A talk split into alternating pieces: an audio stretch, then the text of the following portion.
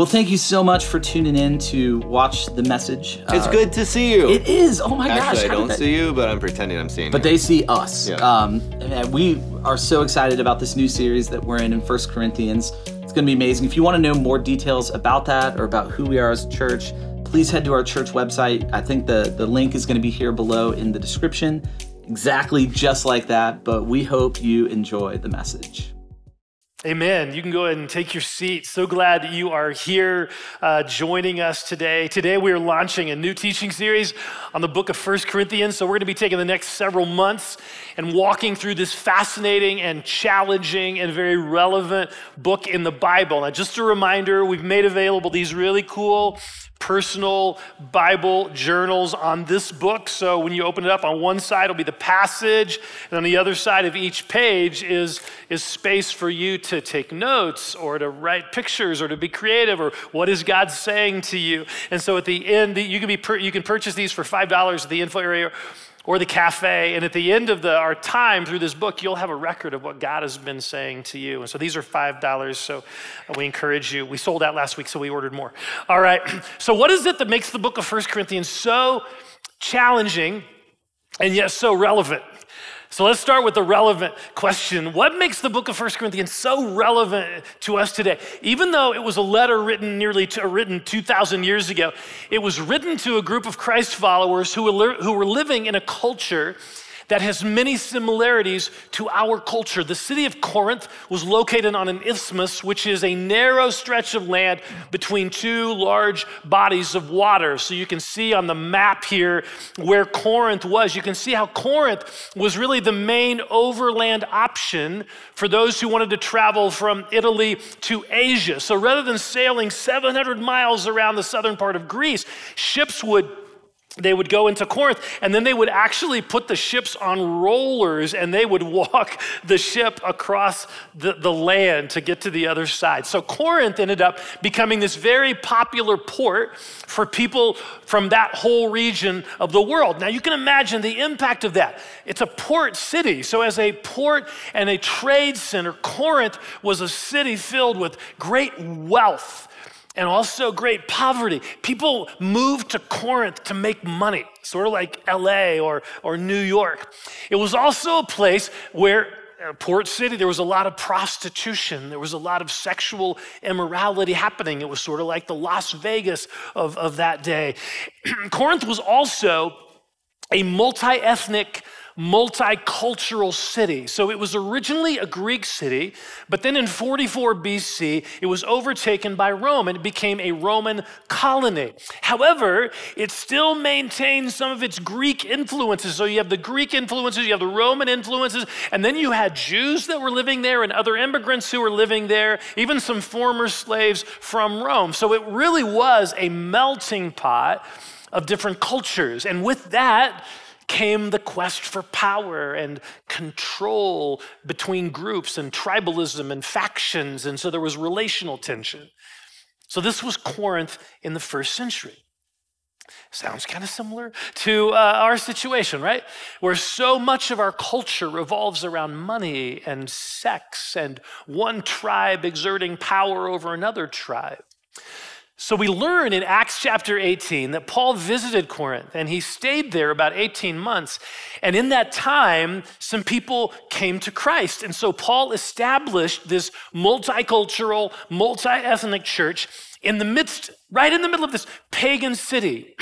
and then he left to go on another missionary journey. Ended up in, in Ephesus a few years later. And so while Paul was ministering in Ephesus, he began hearing some credible information that things in the Corinthian church were not going well. And their problem, as we will see throughout this letter, was the same problem that we as Christ followers wrestle with today. Letting the values and the thinking and the behavior of the world shape our own values and thinking and behavior. So rather than the Corinthian church influencing its culture with the kingdom values of Jesus, it became influenced and shaped by the pagan, promiscuous, competitive, idolatrous culture they lived in. So, as Paul begins to hear about some of these things going on to this congregation of probably 50 to 100 people, Paul fires off a letter that we don't have in our possession. And this letter from Paul to the Corinthian church, it prompts a response letter from them and with some questions. And so they send a letter back to the apostle Paul with some questions. And so then Paul responds to their letter with the letter that we are exploring, what we call First Corinthians, even though technically it was his second letter to them. We know that from later in the book. There are places where he says, Now, with regard to your questions about whatever. So we know that's the case. And in this particular letter, Paul addresses the messiness of this church he honestly and directly addresses some of these things that have been creeping into the lives of these followers of Jesus and the damage that this is causing. And many of them, many of the things he talks about in this letter, are the same things that are creeping into our lives with some very negative consequences. So hopefully, we see why this book why this letter is so relevant for us today and why God might want to use this particular book to speak into our lives today. Now, having said that, let me take a moment now and talk about the challenge of exploring this book. The, the book of First Corinthians is a challenging book, not simply in terms of its content, and it is that, but also in terms of our interpreting it.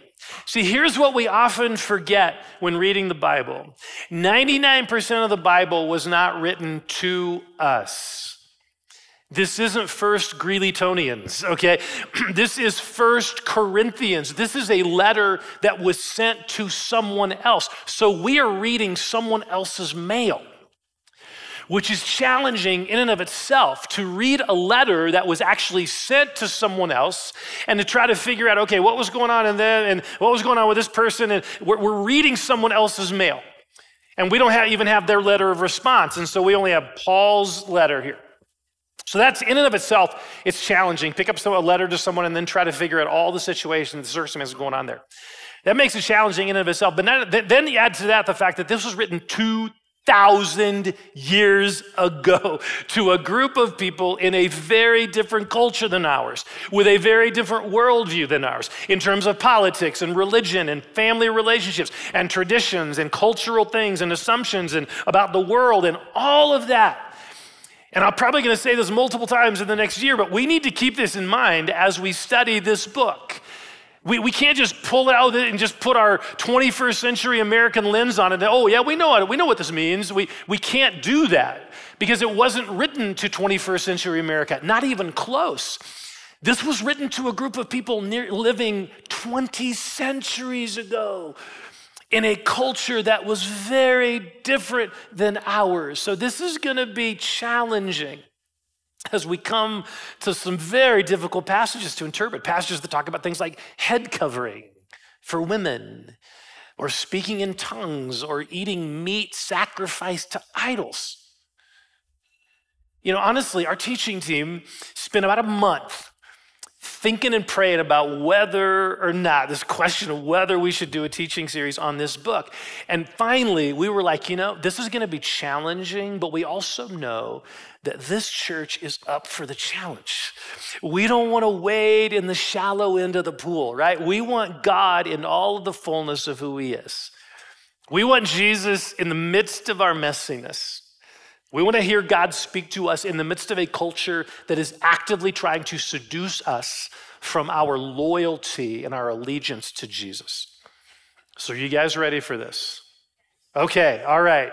Let's jump in. 1 Corinthians chapter 1 verses 1 through 9. Let me read this. Paul, called to be an apostle of Christ Jesus by the will of God, and our brother Sosthenes, to the church of God in Corinth, to those sanctified in Christ Jesus and called to be his holy people, together with those everywhere who call on the name of the Lord Jesus Christ, their Lord and ours. Grace and peace to you from God our Father and the Lord Jesus Christ.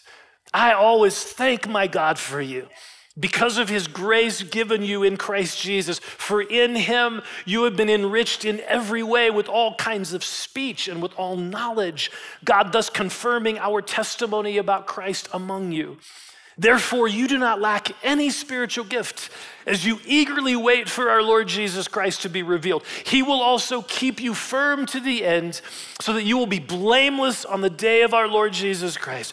God is faithful, who has called you into fellowship with his Son, Jesus Christ our Lord. This is the word of the Lord. So, given the background I just shared a moment ago about how messed up this church is, can you believe how positive Paul is in how he begins this letter? How grace filled he is, even though he is writing to a church that is an absolute mess. Now, look, this would probably not be how I would start this letter if I were Paul, right? I would be like, hey guys, what are you thinking? How could you go so quickly drift from all the things that I taught you? Get your act together, or else I'm coming to visit and soon. Love, Alan. Okay. Um, but Paul is not like that. That's not how he starts this letter, even though he knows this church is a total mess.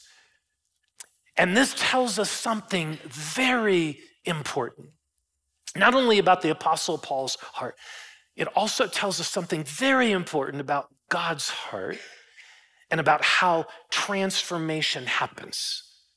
See, how do messed up people like you and me ever experience real change? And what Paul clearly articulates in the initial part of this letter is that there really is only one answer to that question Jesus. Guess how many times Paul says the name Jesus in the first nine verses that I just read. How many times? Nine times. nine times. This passage oozes Jesus. It is all about Jesus. This is where Paul begins, not by focusing on the mess. He'll get there, he'll get to that. Paul begins by focusing on the master, focusing on Jesus. Because this is where real transformation in our lives happens. This is where it happens. The foundation for change in our lives is our relationship with Jesus. Now, at one level, that's sort of obvious. You know, when in church, if you don't know the answer to a question, Jesus is always a pretty safe guess. But Paul is not simply talking about Jesus in vague, kind of general terms. Now, in this passage, Paul specifically articulates three Jesus centered realities that are the foundation for transformation in our lives. If we want to see change happen in our lives, these three Jesus centered realities are the foundation for that, for how we grow spiritually. Reality number one who you are in Christ who you are in Christ. After identifying himself as an apostle, the one sending the letter along with Sosthenes, who most likely was the one writing the words down, Paul then says in verse 2 To the church of God in Corinth, to those sanctified in Christ Jesus and called to be his holy people, together with all those everywhere who call on the name of the Lord, our Lord Jesus Christ, their Lord and ours. Now, notice how he addresses them. He doesn't simply say to the church in Corinth, or to Fred and Ethel or whatever. No, he says to those sanctified in Christ Jesus and called to be his holy people. This is amazing when you think about this. He is writing to a group of people who are a group of Christ followers who are struggling with pride and with lust and with sexual immorality and with greed and with relational conflict. And he says to them, First thing he says, you are sanctified and called to be God's holy people. See, Paul is giving them and us an incredible vision for transformation. So often, our vision for transformation as Christians is pretty shallow. Don't do this, don't do that, and here are the sins to avoid. Look, if that's our vision for transformation to stay away from certain behaviors, that's probably not going to be very impactful. And it's certainly not very inspiring. If that's all Christianity is, just to avoid some things, not very inspiring. Paul's vision for transformation was so much more substantial than that. Paul's vision for our transformation, for people's transformation, was all about holiness. That's the vision he's giving here. His vision for transformation was about holiness. Now, that word, look, I know that word holiness, often is it's off-putting. It feels we just don't know what to do with that word. It often has a kind of a legalistic, holier than that, you know, a legalistic rule focus kind of attached. We're not sure we even want that. You know what I mean?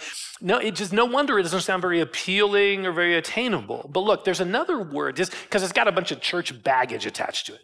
But there's another word that I think helps encapsulate for our cultural moment the meaning and the heart of this word holy. It's the word whole, wholeness. To say that God is holy is this powerful description of his wholeness, his completeness, his perfection. There is nothing lacking or missing in his attributes. His love is a holy love. His mercy is a holy mercy. His ways are holy. See, God's vision for our transformation is that we would be whole. It's not about keeping a bunch of rules. No, holiness is about experiencing wholeness of being. These other things, greed or lust or pride, these things, they rob us of wholeness. This is not about, oh, I just broke some rule. No, they, these things make us less human. They, they diminish our experience as image bearers of God. And look, we all know this at an experiential level. I mean, think back to the last time you chose to engage in one of these things. And if you don't think you did, maybe you and I can talk later or whatever. But think about the last time you you you um, kind of um, engaged in pride or lust or greed. Just think about that. When was the last time? And here's the question: How did you feel afterwards? Did you feel whole or empty? The truth is, every one of us and every person on this planet ultimately longs for holiness. Every person longs for wholeness. So the question is, how do we achieve that? Well, the answer Paul gives is pretty amazing. You don't achieve it, you receive it. Look, Paul says, verse 2 again, to those sanctified in Christ Jesus. Now, to be in Christ means that we have entered into this relationship with Jesus based on the finished work of the cross and the crucifixion. Okay, that's what it means to be in Christ. So, those who are in Christ, Paul says, are sanctified. What does that mean? Well, to be sanctified means to be set apart for God's purposes. Now, obviously, these people are not living holy lives, but they are set apart for God's purposes. They are called to be whole, to be holy. See, Paul is giving them and us a vision for what God intends our lives to be. Those who are in Christ are called to be whole. This is our identity. This is how God sees us as his holy ones, as his people walking in wholeness, which is not the identity we often carry, is it? The, the identity we often subconsciously carry is I'm a sinner saved by grace. I'm a worm that God rescued. I'm just a forgiven sinner who will always be a sinner. What an incredibly low bar I mean, seriously, what a low bar. If we deep down believe we are nothing more than sinners saved by grace, then sin becomes our expectation and our experience. But that's not the vision Paul offers us. That's not how God sees us. To the church in Corinth, sinners saved by grace. Nope, that's not how God sees us. God sees us as holy in Christ. We are whole in Him. We are set apart. We are called to live in that wholeness. In fact, I want you to just engage a little bit here. Say these statements out loud with me here on the screen. All right, here we go. Say them out loud. I am whole in Christ. I am called to be holy in Christ, this is who I am. See, these statements, they may have been hard to say. Look, these statements are, are identity statements. These, are, these statements describe who we are. Listen very carefully. Our failures, your failures, my failures, our messes don't define us. Our struggles with a particular desire or sin or what they don't those things don't define us. Our addictions don't don't define us. Our struggles and addictions are not permanent boundaries that just sort of lock us in. No. In Christ, you are sanctified and called to be holy.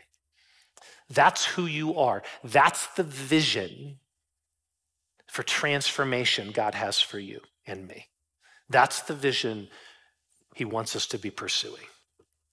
All right, that's reality number one who you are in Christ. reality number two what you have in Christ what you have in Christ. See, God has not only given us a new identity, He has filled our storehouse with resources to help us live in the fullness of that identity. So, what are some of these resources? Look at verse 4. I always thank my God for you because of His grace given you in Christ Jesus. Grace, God's grace is it really is amazing. Amazing grace. God's grace, what is grace? Grace is undeserved favor. Years ago, I learned an acrostic. You may have learned this as well G R A C E.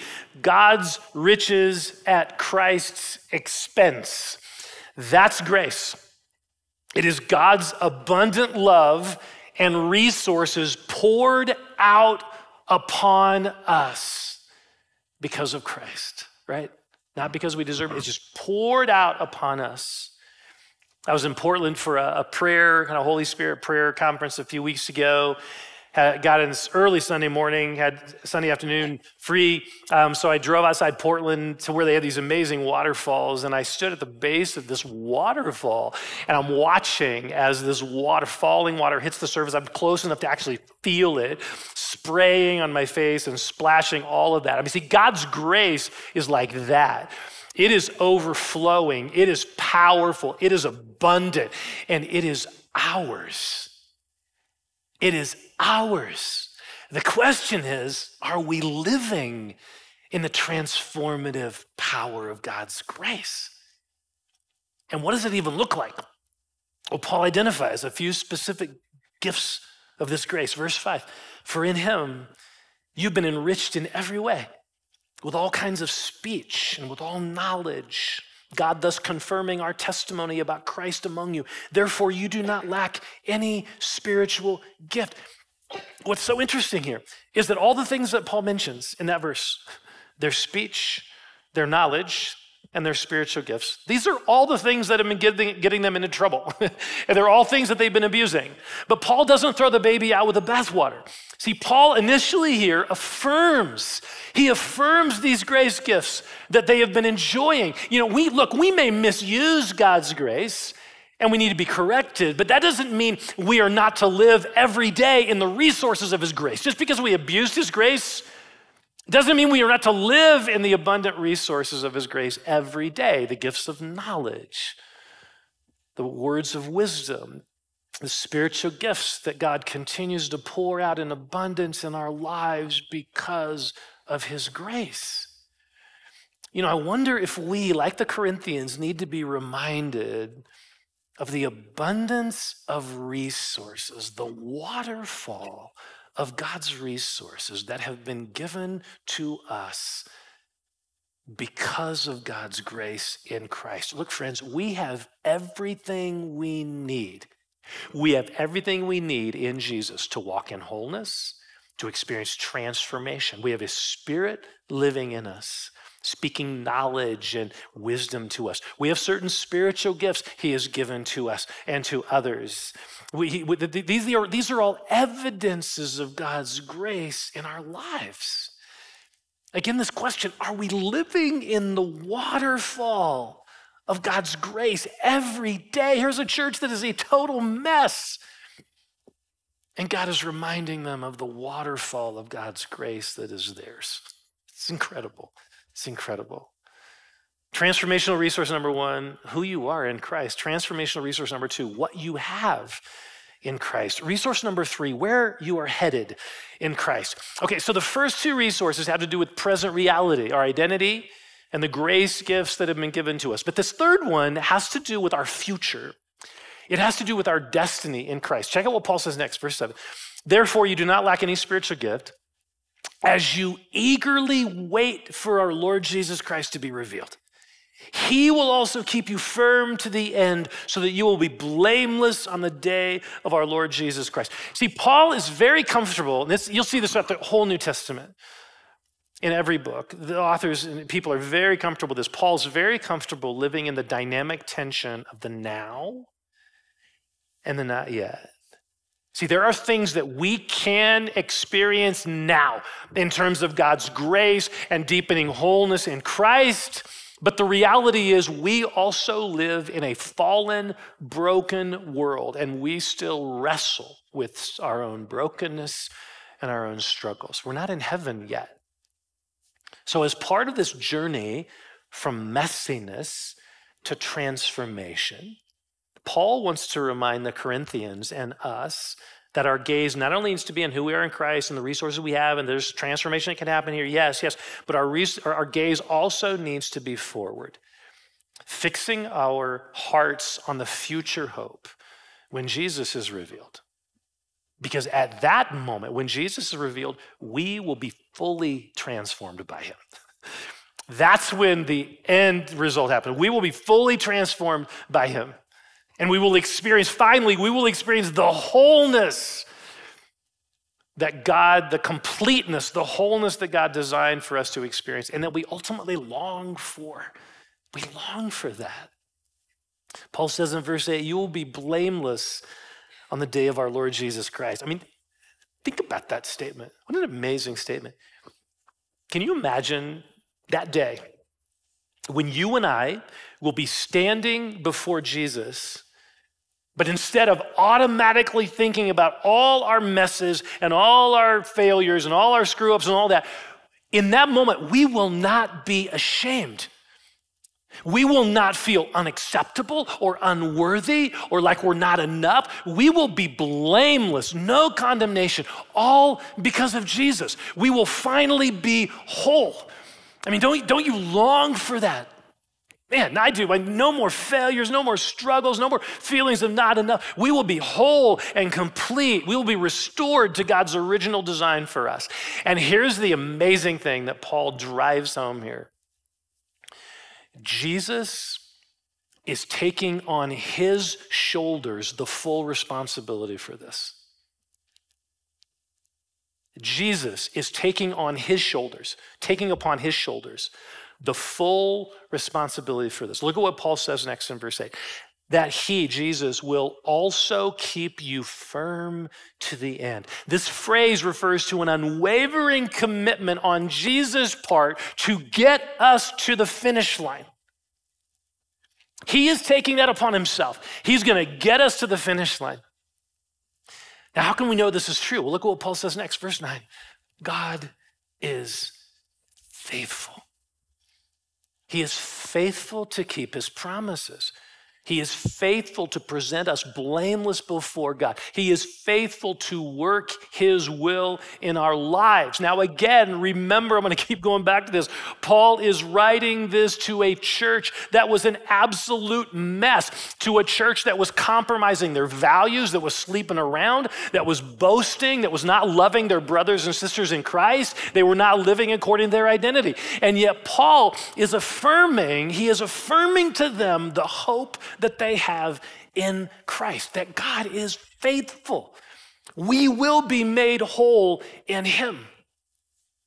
Now, I really want us to hear this, not just in our head, but also in our hearts, because maybe there are some of you here today, I know there are some of you here today, who feel like a failure. Maybe it's a recent failure, maybe you, maybe it's a big failure, whatever. And, and you just, maybe you feel like there's no hope for you, that you have just, you have messed up one too many times with to this thing. And it just seems to have a power of you just, you know, you've messed up one too many times And because of that, you're just kind of always going to be relegated to, you know, the bench in terms of your relationship with God. You know, that's just how you feel. Failure whatever, that's just how you feel because of some things you struggle with. And I, I, I just want you to hear Paul's words as if they are spoken to you. You are not a failure, you are sanctified. You are called to be whole. You are a recipient of God's abundant grace and resources, and God is still at work in you, promising to strengthen you and establish you and to one day present you whole and blameless. This isn't about your failures, this is about God's faithfulness. It's not about your failures. It's about God's faithfulness. God is faithful.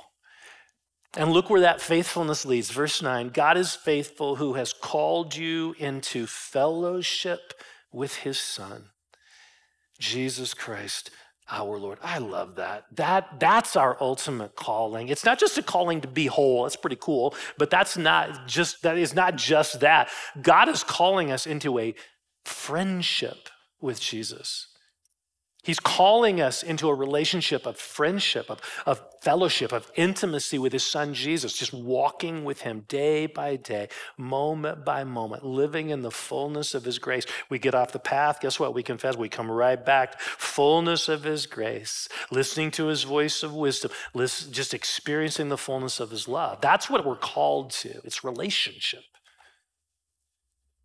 This fellowship, this intimacy with Jesus, Look, this is our pathway to transformation. You talk about getting from messiness to transformation. This is the pathway. This is the journey that we're on as we are beginning to walk through this letter of First Corinthians. More, more than anything, Paul wants us to walk with Jesus, to be transformed by him. And here's what this is going to mean. And, and we know this is coming. This is what it's going to mean. It's going to mean inviting Jesus into our messes. It's going to be inviting Jesus into our woundedness, into our pain, into our messes, into our sin, into our pride, into our bad decisions, into our sexuality, into our relationships. But it is so worth it because it means a greater experience of wholeness, a greater experience of who God designed us to be and who we ultimately long to be. You are sanctified in Jesus. You are called to be holy. You have full access to the fullness of God's grace, and you have a Savior who is faithful and who will get you to the finish line where you will fully experience life and wholeness in His presence. Amen.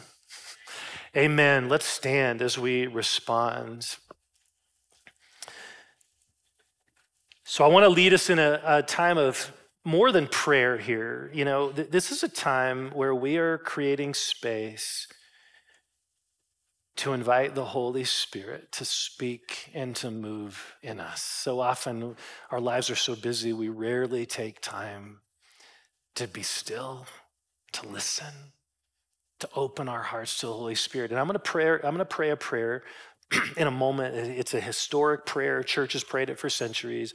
It's a prayer, come Holy Spirit. And I, I just want to explain something before I pray that prayer.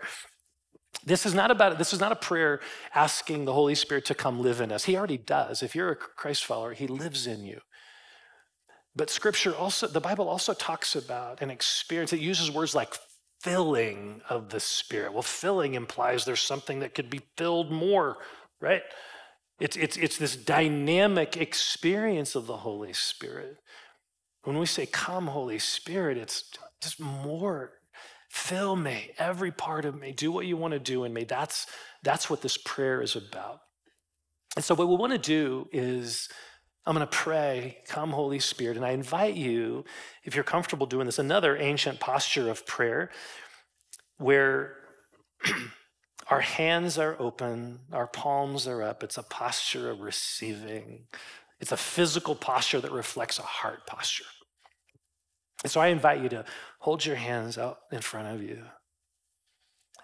And I'm going to pray in just a moment. Come, Holy Spirit. And then just, we're just going to wait for 30 seconds, maybe a minute. We're just going to wait. And, and, and I want you to, in this space, just to open your heart afresh to whatever God would want to, the Spirit would want to do in you in response to His word to us.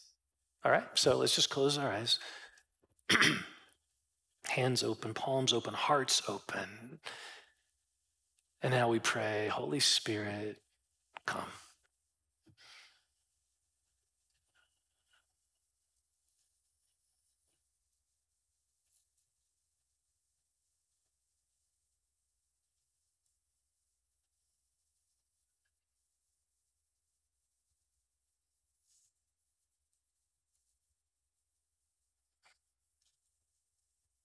We wait in silence. Just come, Holy Spirit.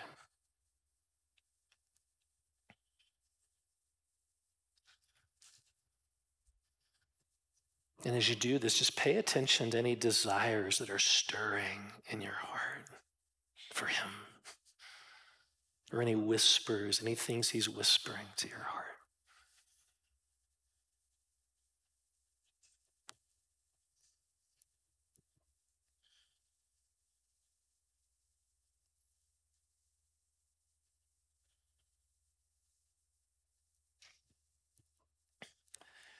As I was waiting on the Lord a little earlier, I, I did have a couple of things that I wanted to invite you to respond to.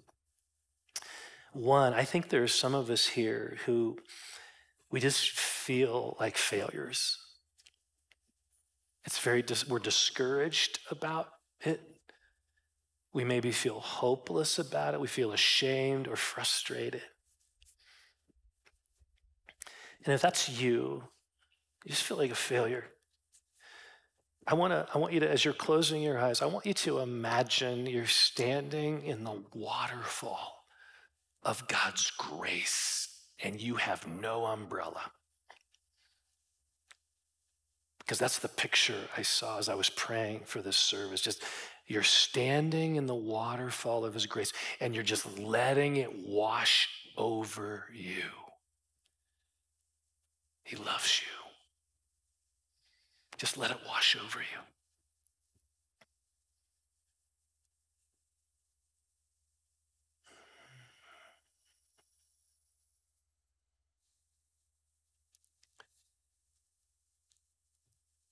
And that waterfall is abundant. It never runs out. it never runs out. So, Holy Spirit, we open our hearts and lives to the fullness of your grace that is present tense, continually being poured out upon us.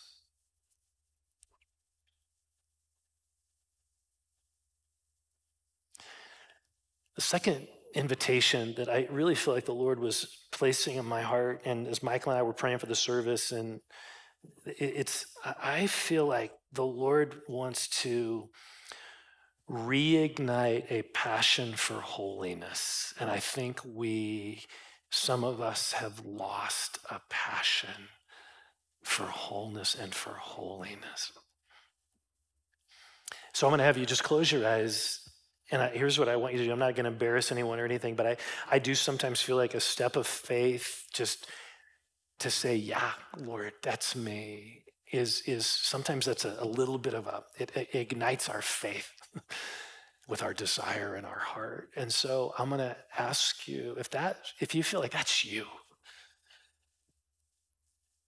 Just I invite you just to raise your hand, and I, I'm, mine's raised because I am longing for this in my own heart.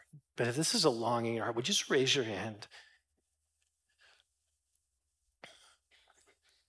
Jesus, you see our hearts. You see our hearts. You see our longings, Lord. Our hands raised here, we're saying, yeah, Lord, we've kind of lost our passion for holiness. And sure, we can blame culture and all that stuff, but no, this, this we're, we're owning this, and we long for our, this passion to be reignited.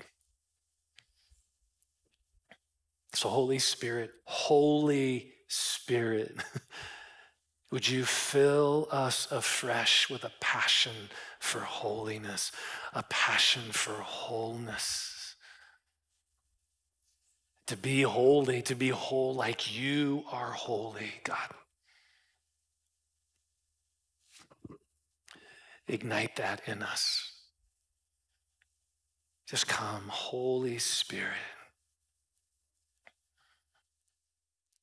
If something that you just heard has inspired like a thought or um, an idea or a story that is bubbling up, or if there's a desire to pray or uh, to interact, there's the opportunity to do that, you just go to cccgreeley.org and there's a button down there at the bottom that says chat. And that there are people on the other side of that chat button who are excited to talk about the things mm-hmm. that God is doing. So please take advantage of that. Uh, so, that being said, thank you for being here. It's an honor. Hmm. Uh, go and be blessed.